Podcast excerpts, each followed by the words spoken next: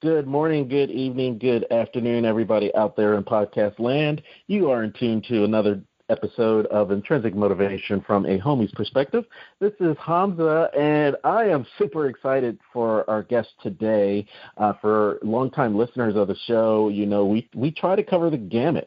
We have woo woo, we have uh, science based, uh, and everything in between. And I believe our guest is actually going to merge those two together wonderfully and I'd like to tell a little bit about her story before we bring her on, uh, because I found it quite interesting, and I think there's nothing better than this introduction uh, about her background. And so, within a three year period, she experienced the deaths of her mother, her son, and her husband in separate automobile accidents. And while she had studied shamanism before her son's accident, she and her husband actually experienced their son's consciousness after his death for an extended period of time. And these experiences completely changed their lives. It, it actually was the impetus for her first book, The Miracle of Death There is Nothing But Life. And it talks about the altered states of con- uh, consciousness and after her retirement, she began an intensified period of research into our ancestors' experience on a vaster consciousness, the cosmic or Christ consciousness, which she relates in her book, uh, The Merchants of Light, the consciousness that is changing the world, which became the winner of the Nautilus Silver Book Award and the Scientific and Medical Network 2019 Book Prize. And so some people rested on their laurels in 2019 and right off to the sunset. Not our guest. Her latest book is The Miracle of Death. There is Nothing But Life. I'm sure you're tired of me yapping on because you want to hear about this wonderful author that we have, Dr. Betty Kovacs. Welcome to the podcast, Dr. Betty. Thank you, Hamza. Thank you. Yes, yes, yes. Um, I, I was really interested in speaking with you because, like I mentioned, we do try to cover the gamut, and from an intrinsic motivation, it's where you can get it. And with your background, you have a traditional background, but you also are in this world where we would consider, you know, some would consider woo woo. I think in 2020 or maybe the next couple of years, woo woo will not have the slight frown. I think it'll become more mainstream. It seems like it's picking up steam, and it seems like you're in the right place at the right time, as we all are. yes. Well, yes. I think since the discovery of quantum physics in the early part of the last century, uh, woo woo was on its way out. now, mm-hmm. even a lot of scientists haven't really realized that because scientists are very focused on special uh, experimentation, special aspects of reality. But the scientists all around the world for the last 50 or 60 years have been discovering uh, connections and relationships that uh, the earlier science had not known until the development of quantum physics. And the very people who discovered quantum physics knew that there was a new science in the horizon because they knew that they could not understand this science unless they went to the sacred text of the past. They did. They couldn't figure it all out, but scientists today are. Uh, we're told that it usually takes a hundred years for a new worldview to emerge. We don't have that kind of time. We need to know the complete changes, you might say, that are necessary in our worldview in order to survive, but also in order to remember who we are.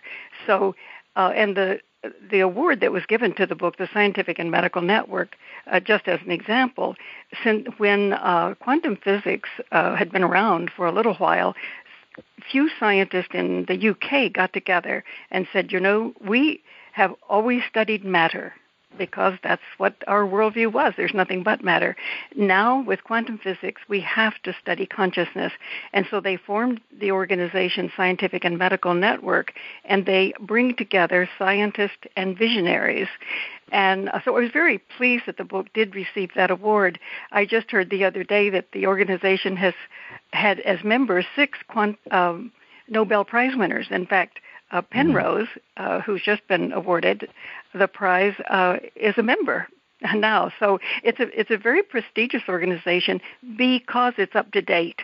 It brings mm-hmm. together what belongs together and always has. And in the ancient world, our ancestors knew that, and they were shamans and mystics. And if they had the time to develop, they were scientists. Absolutely, and, and, thanks for the intro for that. Uh, it kind of gives a good framework to give the barrage of questions that I have for you, of course. Oh, good. because when you mentioned the hundred years uh, on the surface, that that sounds great.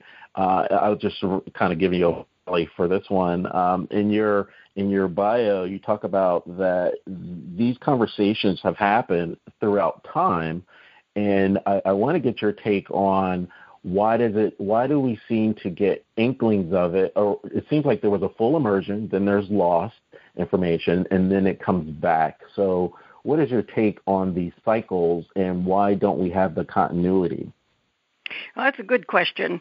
Uh, what i uh, show in merchants of light is that it's a natural uh, way of developing is you know we we are born and we have certain kinds and limited consciousness as children and we gradually grow and develop.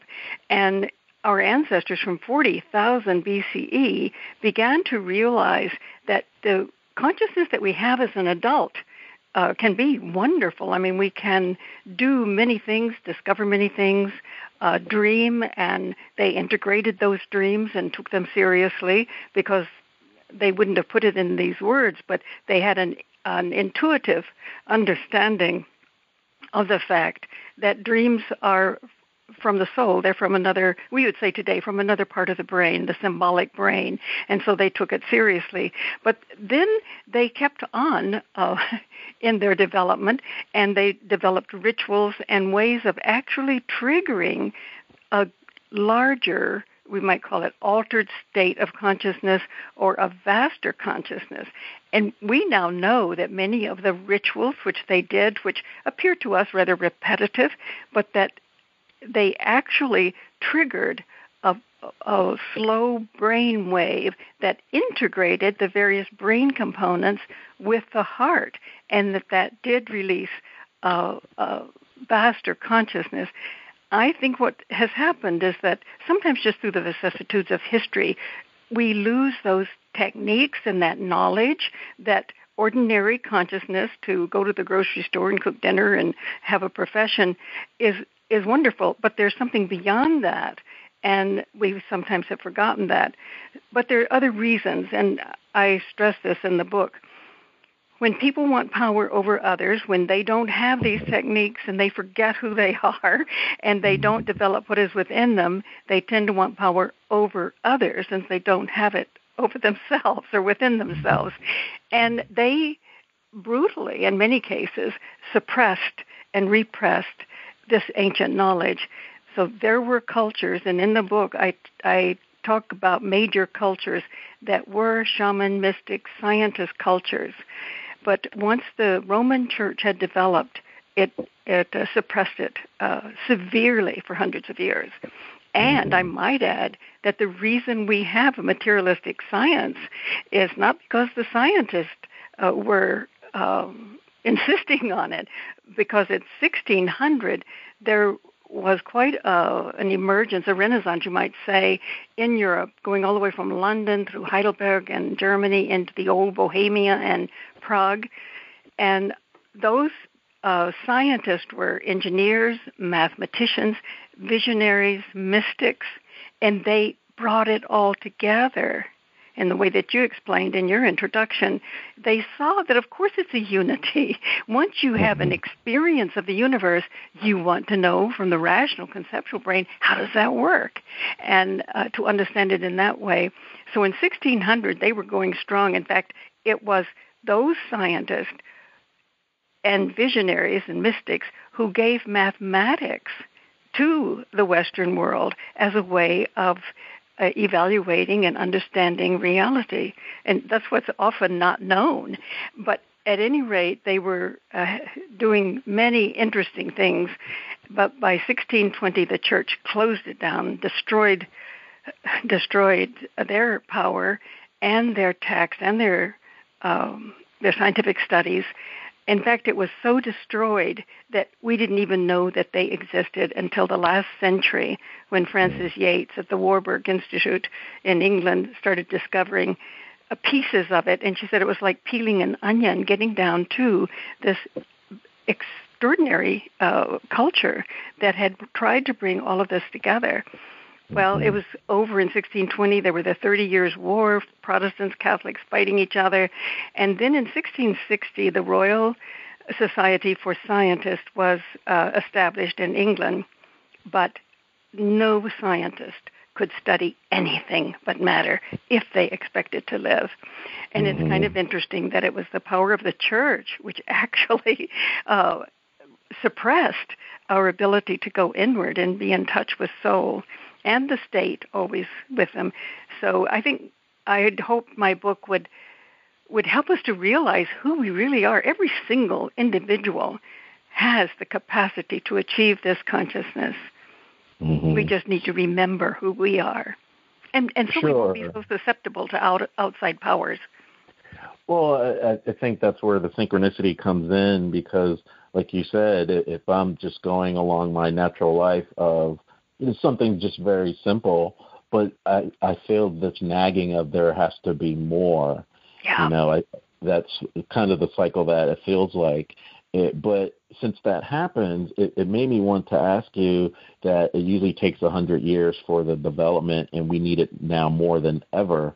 But I had taken it from your statement that it was more of we have a, a finite time of uh, amount of time to do something, and with quantum physics, is, is that really the case? I I think that it's very important that we respond to that nagging feeling that there must be more. I had that same thing too as a child. Uh, mm-hmm. Uh, and throughout my life, and I didn't know how to fulfill it except by going to school, and then the university had the, that old world view. but I kept looking and looking. What I mean by time is that in the past, it has taken us a long time to absorb new discovery and realize their implications. But mm-hmm. now there are so many uh, reasons why we need to know that now. If first of all, there's the climate problem, and we only have so much time uh, to address that.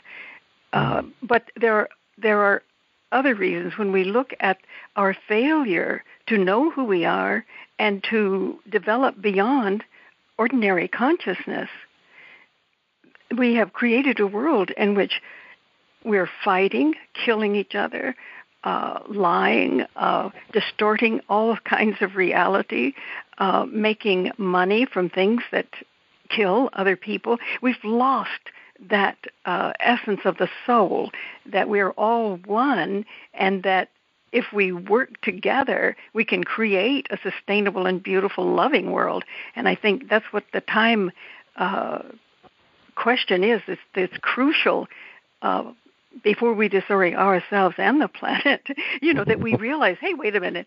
You know the old worldview isn't isn't true. It's absolutely not true. We are not a fluke of nature with no meaning and purpose.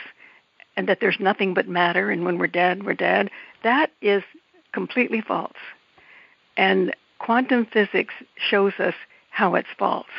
And I think that the faster we can begin to get a, a grip on that, an understanding of that, and usually that certainly it comes through scientific uh, investigation and knowledge, but it really comes when we have an experience, because experience is an equally valued way of knowing reality. Mm-hmm.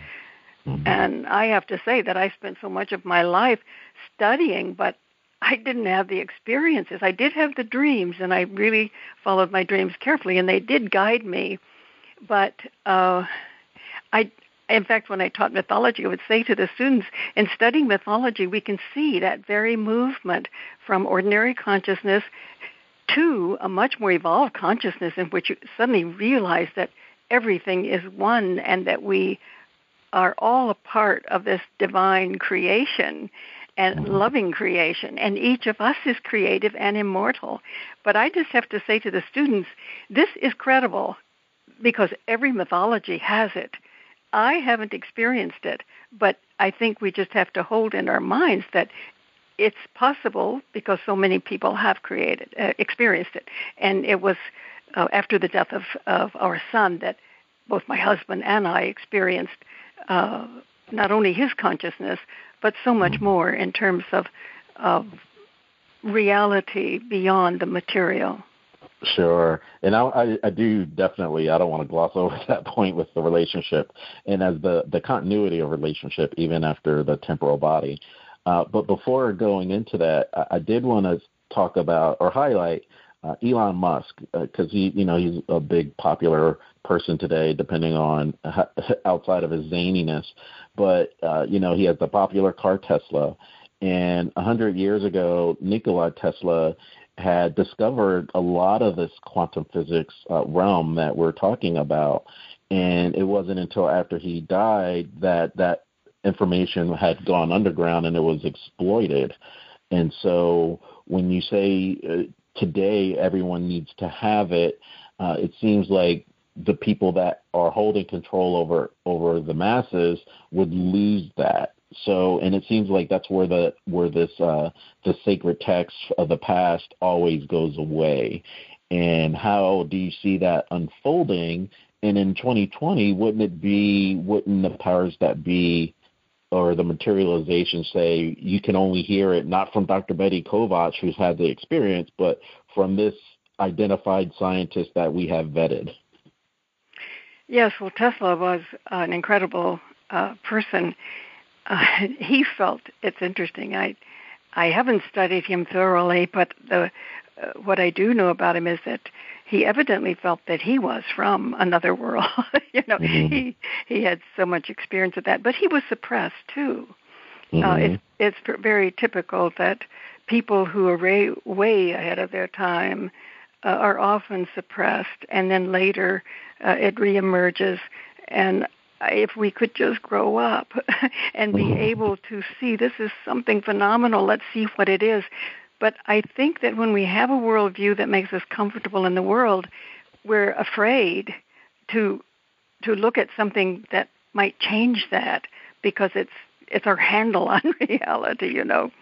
But mm-hmm. I, the one thing I worry about today is that, you know, we've had this worldview that we're nothing, and uh, that it's it's a, it's nothing but matter, and it seems to me that there there are there's we're at a crossroads. One is that millions and millions of people on this planet are having experiences of other dimensions of reality, which quantum physics now knows exist. Uh, near-death experiencers, for example, absolute, there are millions of people who've had that experience, and have been changed by it because it's like, oh, there is something more than matter, and they have deep insights into reality and other dimensions. And many of them come back with uh, abilities they didn't have before that experience. So there are so many people who are also interested, like these scientists who realize that with quantum physics we've got to go deeper and we've got to include a very great reality, which is consciousness. And these scientists, many of them, those who are in that position, are saying that, you know, of course there's more than matter. And as a matter of fact, consciousness is primary to matter. It is consciousness that creates matter. So when matter disappears, consciousness still exists. This is a huge change. Uh, mm-hmm. so that is a whole move. There are many movements and people and scientists and mystics and artists and engineers going in that direction with that knowledge and having not only the scientific knowledge but the mystical experiences to go with it. Then there's another branch of brilliant people who uh, are one might say, a result of the old uh, worldview of there's nothing but matter. And they are working, some are working very strongly in artificial intelligence uh, and robotics. And some of their plans are somewhat sinister and without mm-hmm. soul and not recognizing the soul and the beauty of becoming in the human species that all technology should be developed to enhance human life and all life on the planet. And there are some who are going in an opposite direction for that. Uh, one thing I realized in some of the, for instance, in old Europe, that's a culture that Maria Gimbutas here at UCLA had discovered that whatever technology they had, nothing like what we have today, um, that they it was all to enhance the quality and value of life on this planet. That to me is a beautiful way of thinking in terms of technology. It's not mm. to um, it's not to dominate or to make us into uh, something other with artificial intelligence. I think artificial intelligence can be used, but to the enhancement of the spiritual and intelligent life of the of the human being. So I see those two directions going. I hope I'm making sense. No, you are. It it makes me think of well, it's 2020, and so where the whole globe is going through change, and uh, part of that is how do I deal with this change? And you know, everyone's going through that in, in different iterations. It, it makes me think of uh, the all the technology companies that are thriving today. One of which is Netflix, and Netflix has shown. I mean, they have Captain America. I just watched The Old Guard. If you haven't seen that, that's pretty good. And I think the new Wonder Woman's about to come out. And the th- the reason why I bring those three movies out about is because they were from a quantum physics standpoint. Yes, it's current day, but they were also around in time past. And so they were kind of reclusive because we continued these patterns of uh, the uh, hope and wonder or wonderment, and then the whole the the whole suppression afterwards. And yeah. so I I wanted to get your take on that because when you talk about artificial intelligence as well, it makes me think of last year with Facebook. They had a AI bot that they wanted to introduce, but then they found that the bots were speaking to each other and we couldn't control that controlled environment. yeah, that's a, that's always a part of the story. well, so and, and? yes, yeah, so I, I just wanted to get your take on the reticence of of we've been through this before, so don't we can't do kumbaya just yet uh, because there will come some part of suppression. Uh, it's just a pattern that we've seen to repeat. But I wanted to get you, your take on it. You mean when when what emerges when? Uh, well, you're you're part of the science and medical network, and so we're marrying these two worlds. Mm-hmm. And so uh, historically, we were taught that it was junk DNA, and now we're learning one man's junk is another man's treasure. Yes, absolutely. Right. Yeah. Right. right. So, so I was just wondering. I mean, it's we're at the impetus of feels of something huge breakthroughs. It feels like, and not to not to belittle NDEs, but it sound it feels like the globe is going through a near death experience, a death of exactly, our. You're exactly right. right. It Are is. we? Is that what we're like? Okay, so if we're talking about junk DNA and we're talking about oh, there's a finite life for just one school of thought, we're afraid to embrace this new uh, whatever's coming next because of that. So, how do you, uh, it sounds like you're at the forefront of bringing us, holding our hands into accepting new realities. Well, yes, I think I think that it's very important to be rooted within our own DNA, our own potential, and become aware of the universe, really, it's remembering that we are the universe within and that we have the potential to experience so much of it uh, realizing that the that we need to be very careful in creating culture if we don't have that connection within us because mm-hmm. if we don't then we're going to create a culture that slides across the surface and then we'll use science, use technology, use artificial intelligence, not in a way that allows us to expand in our soul consciousness, but that mm-hmm. takes that over and uses uh, that scientific knowledge in a detrimental way to our evolution. Mm-hmm. Mm-hmm. And the other side of that. You are. Right. I'm just thinking of the other side of it where uh, the, it was popularized in The Matrix, where uh, one of the villains, he was a part of, you know, Neo's camp, and then he said, "You know what? I want to go back to the way I know that there's this universe within and all this good stuff, but I really want to go back to my old days." And I'm eating the steak. I know it's not real. If for those that remember the movie, it sounds a lot like 2020. Here we are in the seventh month of the global pandemic, and at least here in the states, I'm here in, outside of Atlanta. Uh, the the purveying message or feeling is back to normalcy, back to being normal, right? Yeah. So, how do you bridge that gap of the fear of the unknown, even though it could be better for us, versus, you know, I want to just hold on to what I'm used to? Well, yeah, that is a real situation because familiarity makes us comfortable, and the mm-hmm. old normal was very dangerous. And unconscious in many, many ways. And whereas there were many people in certain countries that were comfortable and doing well, so many places in the world were not. So the old normal won't survive. We might have an illusion of going back to it, but it cannot survive given what we have already done on this planet.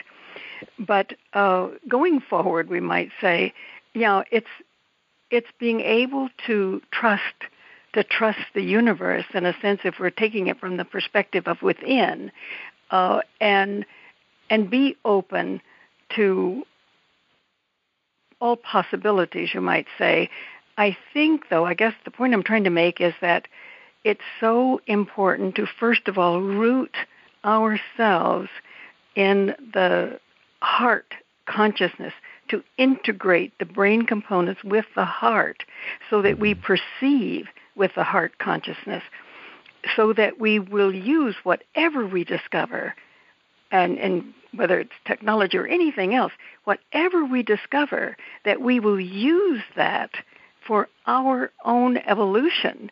And that evolution would be for the evolution of nature and animal and plant life because we are all we are all living and evolving and that is the root, uh, should be the root of all creativity. Then we would use our technology and everything else in a courageous way of a loving universe, you might say. Uh, it almost sounds strange today to speak in that way, but uh, you know the uh, Nag Hammadi texts uh, were found in Egypt uh, right after World War II, uh, as were the Dead Sea Scrolls these uh, texts, well, the Dead Sea Scrolls were lost for different reasons, but the Nag Hammadi texts uh, would have been destroyed. The church, Roman Church, let the priests there know that those texts would be destroyed if they didn't destroy them themselves. Well, they buried them, and we found them. Well, you know that when the church was formed, there were there were many forms of Christianity around, and they used many different texts. But a group of men got together and decided which ones they would use. Uh, and they left out a great deal. And some of those that were left out were the Nag Hammadi texts. In those texts, there is a Jesus who does not teach what uh, the church taught, but he is saying that when when you hear what I'm saying, when you drink from my mouth, you and I are one.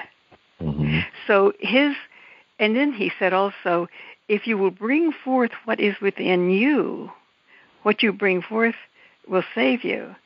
But if you do mm-hmm. not bring forth what is within you, it will destroy you. Mm-hmm. And I think that's a very wise statement.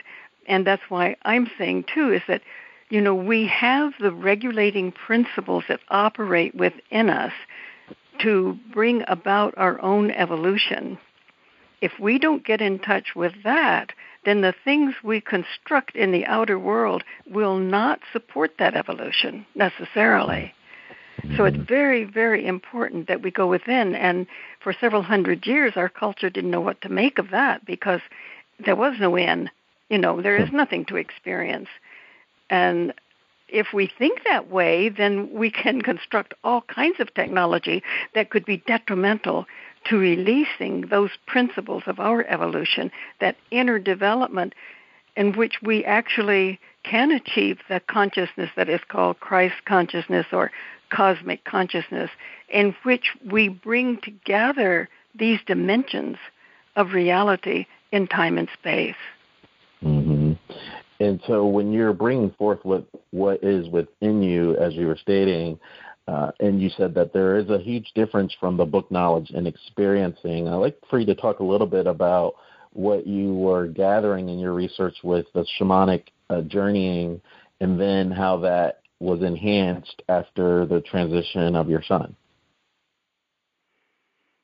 Oh, to on a personal level, you may not. Yeah, what was a personal experience yeah, like? In uh, well, first of all, I should say that my husband was very tolerant of my interests, but they weren't his. He was a businessman, and sometimes when I would try to tell him after my first experience uh, in a Peru, I saw he wasn't paying attention. I said, "You know, Pishti, you're not really interested in this, are you?" And he said what I thought was a really honest answer. He said, "I have never had an experience like that." And there is mm-hmm. no way I can understand what you're saying. Mm-hmm. Well, it's true if we haven't. I hadn't for a long time, other than the dreams, but I had studied other people's experiences, but I hadn't had my own until I did go to Peru the first time, and then especially after our son died. But uh, once, well, just before uh, our son Pishti uh, had his accident, uh, my husband Istvan was in his uh, office, and he suddenly saw uh, Pishti's car on the side of the freeway, superimposed mm. on it. His body was superimposed on the car, and he knew he was dead because there were two different dimensions shown. And he, of course, was horrified. But then he th- heard himself say, "Oh, that's right, Pishti. It's almost time for you to do this." Mm. And Pishti said to him, "That's right, Dad. I'll be out of the house for a little while." Well, mm. it was mm. he just completely went unconscious until of that experience until the call came through that Pishti was in the trauma center and very seriously injured. Uh, and so that was my husband's first experience of it. I mean, he didn't know what it meant. I'll be out of the house for a little while, but uh, he realized later that his consciousness would return, and mm.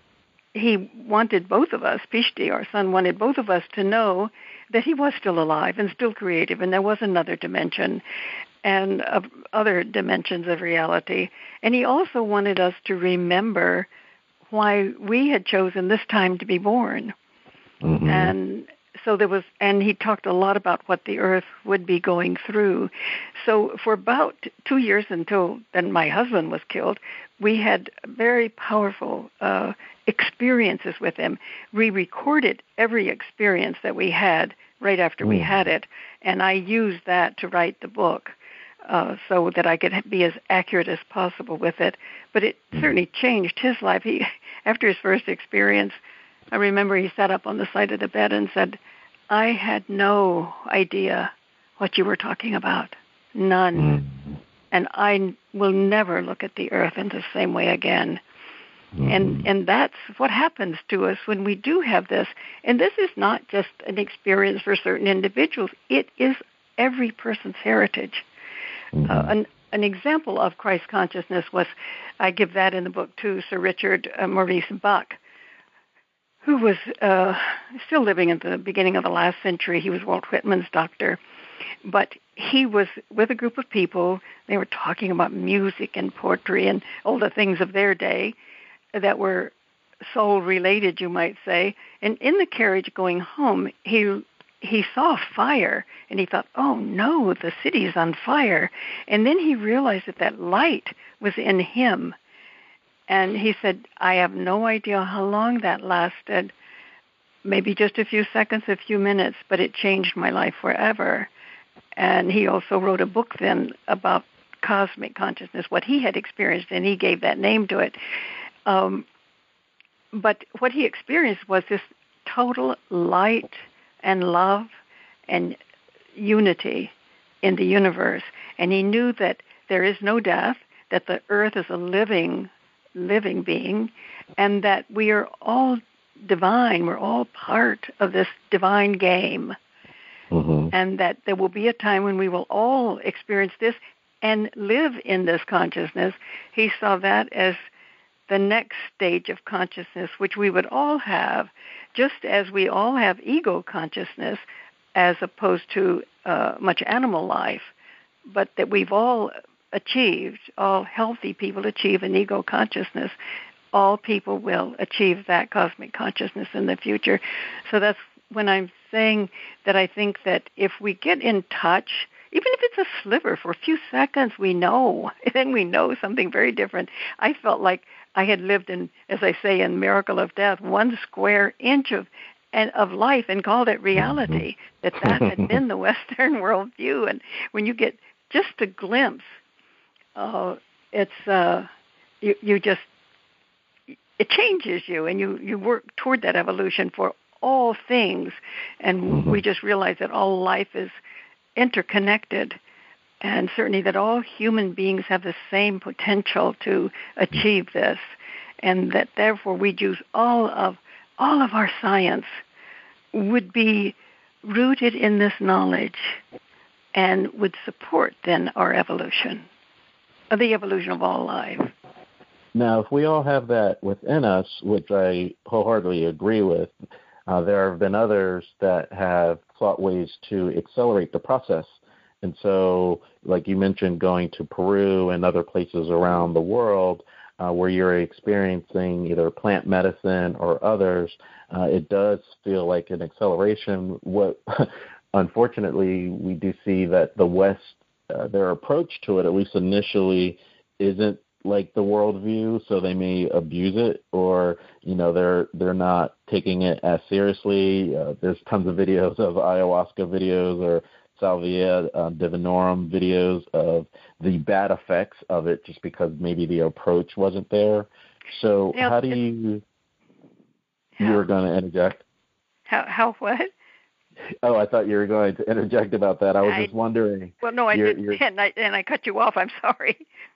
Although I just wanted to know what's your take on the. There is a, a, a growing number of people that are looking for those accelerants, especially on the West Coast. There's this push for, uh, I think, even um, psilocybin in uh, mm-hmm. Washington or Oregon. They're looking to legalize that. There's a lot of microdosing going on. Uh, what's your take on the uh, partaking of the plant medicine to mm-hmm. accelerate your experience? Well, I from an, a historical perspective, I could say that from 40,000, we know from now from 40,000 around that time, uh, BCE or ancestors, uh, were developing techniques, ritualistic techniques, uh, or other other forms, but they also did use sacred plants. Uh, there was mushroom uh, evidence in the teeth of people at that time. So just not too long ago, that was discovered, so that we can be pretty sure that they were using a plant medicine. It was they are called sacred. It's sacred medicine. It was not used to trip in a sense or have a party with. You know, in the in the uh, 60s uh, at Harvard, I talked. A friend of mine had been there, and uh, LSD was uh, in the punch. They didn't even know they were drinking it, and they were drinking alcohol to boot. That's not good. you know, it just. He said that he had the experience that changed his life forever, but that it was very irresponsible of the person uh, who had the students over to, to do that. And I think that that is very irresponsible. Uh, the ancestors would have they it was always in a sacred context, and there was a preparation for it for instance, a mystery school at Eleusis in Greece. Uh, that probably lasted over 2,000 years. We know that they did drink a particular drink that was made from sacred plants, and everyone experienced a vision at the end of the initiation, and they all knew that there was no death. The Greeks felt that this was such a sacred tradition that if they lost it, the whole world would have lost a knowledge of who they are. So it was considered as very sacred, and the people who went to Eleusis were um, you might say the initiation last began long before they actually went to Eleusis.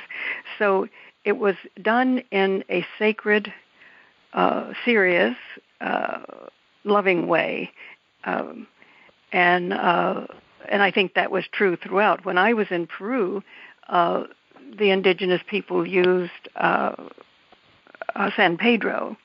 There's mm-hmm. certainly in ayahuasca as well, and uh, it was always uh, when I was in Peru. Uh, one of the times we went to Lake Titicaca in Bolivia. All day we were alone. Each of us was alone and doing certain preparations uh, inwardly, preparing ourselves for the ritual that night. And then the ritual was hours of chanting in an old, an ancient stone circle with a fire, and uh, and the use of of San Pedro. And the shaman came around with it, but it was always the ch- chanting, and we were in that place of meditation for hours.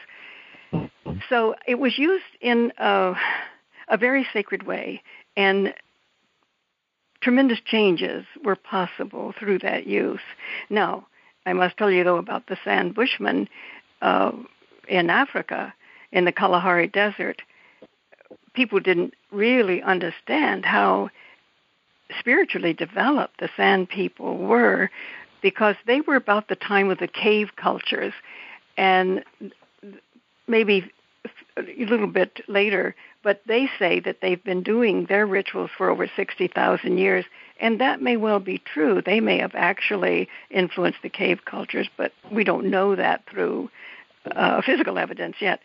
But they, uh, for maybe 60,000 years, have not only had rituals in which they do not use sacred medicine, and I don't know what would be in the desert, but they uh, anyway, but they um, danced and sang, and uh, m- many women as well as men became shamans. But they danced, and they would dance for hours, and and there would be uh, bells on the ankles, and they danced together, and to achieve this state. And there are thousands of uh, rock etchings talk about or talk about display their journeys into other dimensions of reality.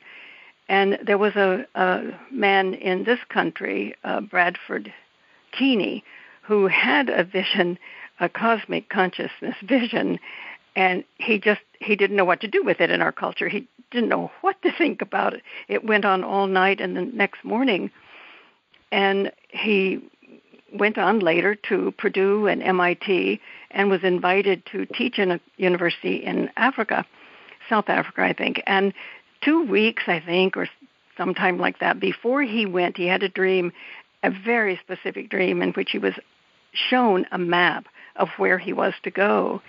And in the Kalahari Desert. And when he got there, he got a team, and they did go. And as he was to the sand, there were the place of the San Bushmen.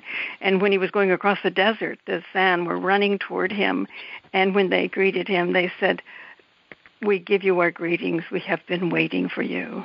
So they mm-hmm. knew already he was coming. And he worked mm-hmm. on and off with them for over 20 years and was able to achieve this level of consciousness again, uh, not just spontaneously, but he could trigger it himself. Now, these people were really phenomenal because they could actually not only could they achieve this state and this energy, but they could shape this. This sounds really funny, but it's true. they could shape the energy into like little arrows and actually mm-hmm. throw it to someone to ignite them, so that that would kind of awaken them too. Uh, I think mm-hmm. there are just so many things about all of this that we're going to be learning. And so, my briefer answer is that yes, sacred medicine can be very important, but that it has to be used in a sacred way. But there are many, Absolutely. many uh, universities and places that are doing uh, re- serious research on what are the effects of the medicine under certain conditions. Sure.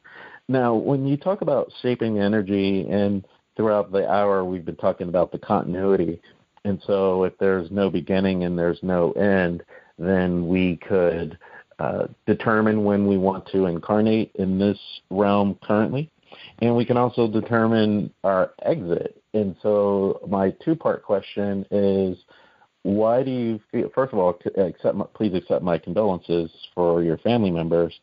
Um, but why do you feel that they all chose to exit in the same manner? Is the first part, and then the second part is are they giving you separate messages because of their relationship with you, or do you feel it's a united message that they give you uh, as a theme? You know, I first of all have to say that I didn't um, have any experiences with my mother um, until after my son died, and and met twice, and but the messages from my son and my husband were unified, very unified. And, you know, it's a good question. Why did they all go out in that way? I don't know. Uh, you know, uh, uh, the older I get, the more I, I think about those things. I, I think no one wants to suffer terribly uh, physically before we die. Uh, I remember my mother used to say, I hope I go quickly you know, and I, a friend of ours has just died who suffered for months. I mean, incredible pain, and uh, so I would think to myself, how I'm not choosing this, but my soul is. But let me just talk to my soul a little bit. You know, I do not want to go out with a great deal of pain. But then I had to finally just not worry about. I didn't want to be a burden to anyone else. I have to take care of, you know, all of those things that I didn't think about when I was young, but now I do. But I finally came to the conclusion that that's my soul's decision, and I will trust it. Whatever it is, I will trust. Um, mm-hmm maybe having no other choice, but at least I would say I came to terms with it. I don't know why they went that way. There was a there was a beauty in it in that it was quick it was we wondered because our son was thrown out of the car into the truck that was parked in front of him around the corner on the freeway with no signals or anything and the driver had jumped the fence of the freeway uh that uh he was thrown into it and then thrown back in the car and I, in addition, afterwards, I, you know, was so concerned about the pain. And he said, I was out of my body before my body hit the truck. I felt mm-hmm. no pain. Mm-hmm. And I've heard that from many parents uh, that, that who've been in touch with their children later that, you know, they were out of the body. So I, I don't know. I have to answer. I don't know. Sure, oh, no worries, no worries. Um, the other thing that that you mentioned um, when when you talk about NDEs, and you know, part of the the uh, outcome or back not backlash, but the outcome is they're they had that feeling and they wanted to stay, you know, yeah. and they're like, no, you still have things to do here. I know. you still I know. Is it so many? It's just so beautiful, and it's uh, and that's the that's the world we can get in touch with through Christ or cosmic consciousness. Yeah, many of them just I don't want to go back to that. right. Uh, but we there's there, we do have meaning and purpose. We're creating that as well, and there's a reason for us to be here. you know. That actually leads to my last question. Uh, just respecting your time, uh, because uh, like we mentioned in the NDEs, some of those folks come back. But you know, here in the states, we're we're over at least in 2020, we're over 200,000 plus that have transitioned because of the pandemic, what have you. And it feels like on a global scale, there's a collective agreement, and those that are like, you know what, I don't, I'm not ready for that transition after uh, 2020. And last year, nobody could predict what would happen this year. Knowing what we know now, if we can, I mean, it's important to focus on the present for sure. But are, are there any things, knowing what you know, that if you, if Dr. Betty Kovacs had put herself in October of 2021, what would it look like? Hmm. We're in the process of creating that. And predictions are, of course, you didn't ask for that, but I mean, predictions are very difficult, or even uh, notions of what will come are difficult uh, because we're all in the process of creating. And October of 2021 depends on what you and I and all of us do in October of 2020. and going mm-hmm. forward. because we are we create the world we live in. You know, it's not we can't blame a god that let things happen. We create and we co-create the world. Mm. And I, of course, it, I, I should say as quickly as I can that my husband had a, a very powerful uh, vision with our son, and our son uh, talked about you know, the the changes that are coming, and it seemed very strong in our becoming aware of our own inner creativity and immortality.